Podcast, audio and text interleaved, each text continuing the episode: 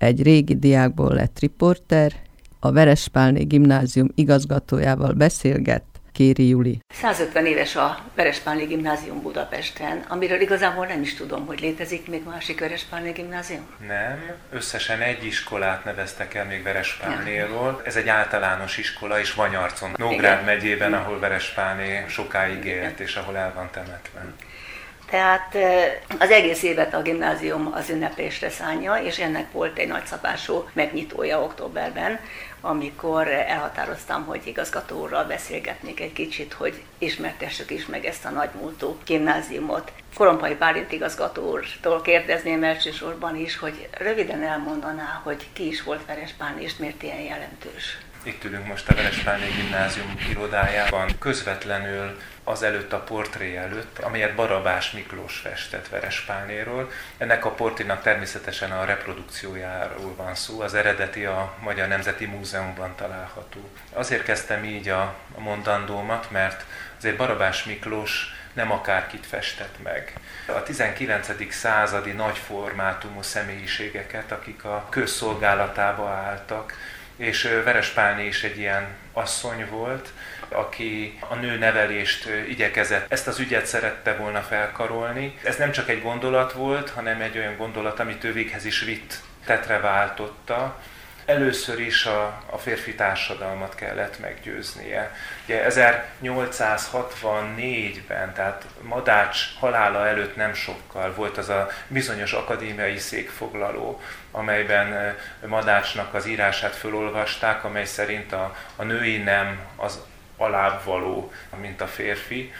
És hát Veres Pálné ezután, miután elolvasta ezt az akadémiai székfoglalónak a szövegét, döntött úgy, hogy a nőügyet fel kell karolni. Mint egy dacból. Mint egy dacból, így van. Hozzá kell tenni, hogy Verespálni és Madács ők baráti viszonyban voltak. Sokat ellátogatott Madács a Vanyarci kúriába, ahol Verespálniék laktak. És akkor a gimnázium az 1869-ben alakult meg, így van. De akkor még Országos Nőképző Egyesület. Egyesület volt, így van. 22 asszony gyülekezett annak idején a Nádor utcai Tigris szállóba, és ott döntötték el 1867-ben, hogy megalapítják az Országos Nőképző Egyesületet. 1868-ban egyesületé is váltak, és akit csak lehetett, Verespálni mozgósított az ügy érdekében, 9000 petíció gyűjtöttek össze, majd ezt a petíciót a, a parlamentben meg is szavaztatták, és végül megkapták a, az engedélyt, hogy ezt az iskolát elindíthassák. A következő fontos dátum 1915 volt Verespálné halála után, amikor az iskolát már Verespálné lánygimnáziumnak nevezték el. Tehát megmaradt a hagyomány, hogy lányok. Így van, és Verespálni halálát követően közvetlenül már kialakult egy Verespálni kultusz. Tehát ő valami olyan nagyot alkotott, hogy ezt követően minden egyes évfordulónál valamilyen emléket szerettek volna hagyni az utókor számára. Tehát kezdetben az Ötfa utcát nevezték el Verespálnéról. Verespálné kapta az első köztéri márványszobrot Budapesten, ami nőt ábrázol. Bocsánat, de az Ötfa utcában létesült a gimnázium tulajdonképpen, és a Vai Verespálné utcának az elején van a szobor. Így van.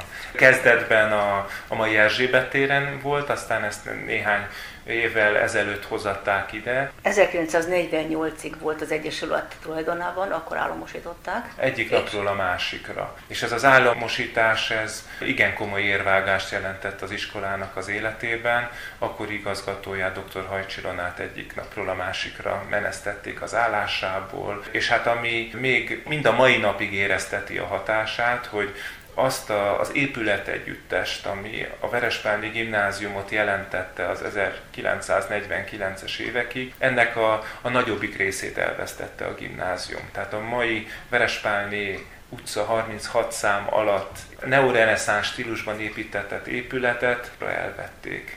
A következő nagyobb dátum az 1963 volt, amikor már csak egyszerűen Verespálni gimnázium lett, mert bekerültek a fiúk is. Ami egy rendkívül nagy váltás volt az iskola szemléletében. Hát minden bizonyal. Mi voltunk a második évfolyamban az iskolába, és bizony a tanárok még elég nehezen viselték a fiúk jelenlétét, mert meglehetősen ki kell mondanom, konzervatív tanárok voltak akkor. Tehát Hát ezt el tudom képzelni. Tehát ez, ez nyilvánvalóan egy ilyen kulturális sokkot jelentett a, az akkori pedagógus társadalomnak. Ebben az időben jelent meg például Pál tanár úr aki aztán legendás testnevelő tanár volt, évtizedekig dolgozott a Verespáni gimnáziumban, róla diat is neveztünk el, mindenkiből súlyemelőt akart nevelni, de olimpiai bajnokot is nevelt a, a moszkvai olimpiára. A mi időnkben nagyon gyorsan megkedvelték a fiúkat, mert mi egy fizika-kémia tagozatos osztályba jártunk, és az országos tanulmányi versenyen taroltak, taroltak a igen. a fiaink, úgyhogy rögtön megoldotta. De ez egy érdekes dolog, hogy ami a beiskolázást illeti, mind a mai napig érződik. Nem tudom miért, vagy ezt csak mi magyarázzuk így, hogy a Hajdanán egy leánygimnázium volt.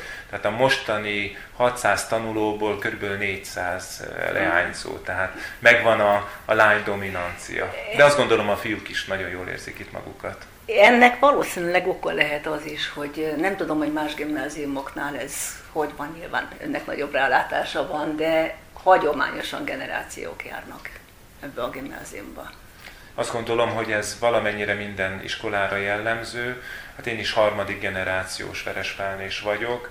A nagymamám, aki évtizedekig itt tanított a Verespálné gimnáziumba, ő maga is itt végezte a tanulmányait még a 30-as években. Aki Horváth Jánosnak volt a lánya az irodalomtörténésznek. Így van, így van, ő dédapám.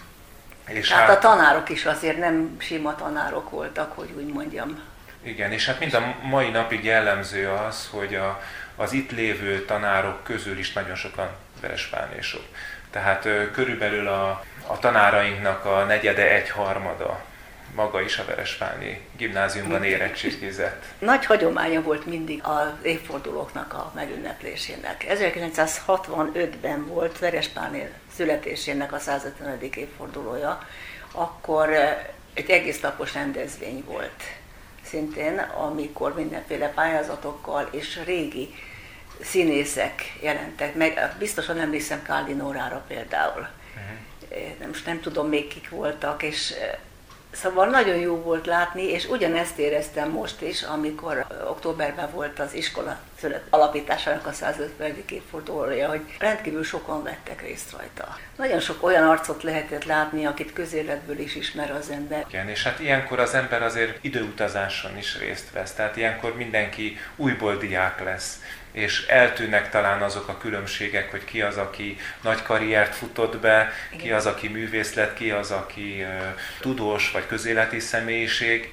Itt ilyenkor újból mindenki a diák szerepében hallgatja végig a, az élménybeszámolókat. Hát főleg, részt. hogy mi is összetalálkoztunk még tanárunkkal, akik igen száz közelben vannak, és nagyon-nagyon megkapó volt velük beszélgetni. Különösen az, hogy még emlékezett is az ember, a névre nem is, de Hát az egész Amikor a nevet mondtuk, a Péter Fica néni volt, Igen. meg a Fodor tanár úr. Ami változást jelentett számunkra, itt volt egy jelentős átépítés az iskolában. Tudni kell az iskola jelenlegi épületéről, hogy ez eredetileg egy bérház volt, amelyet Verespálnék vettek meg közvetlenül azelőtt, mielőtt a gimnáziumi képzést elindították. 1896-ban indult el maga a gimnáziumi képzés, és ezt követően ezt a bérházat, mely akkor már állt, ezeknek a lakásait alakították át tantermekké. És ezt a gangos, belső udvaros jellegét egészen az 1980-as évekig megőrizte az iskola.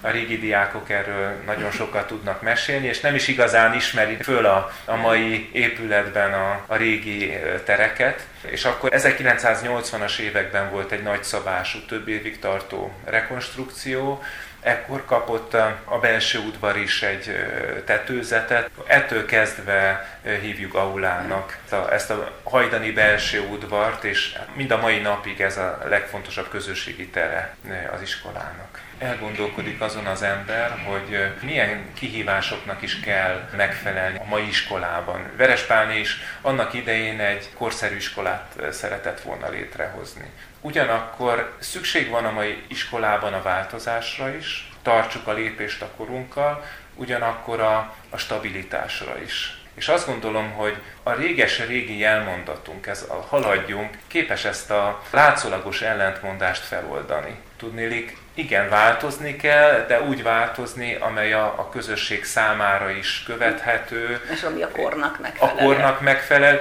de ugyanakkor olyan változás, ami nem veszi el a biztonságot, a, a kiszámíthatóságot a hétköznapok életéből. Ez azt hiszem nincs mit hozzáfűzni, ez a haladjunk jelszó, ez megvalósult, és, és további sok sikert kívánok hozzá. Európai Válint igazgatóra Kéri beszélgetett.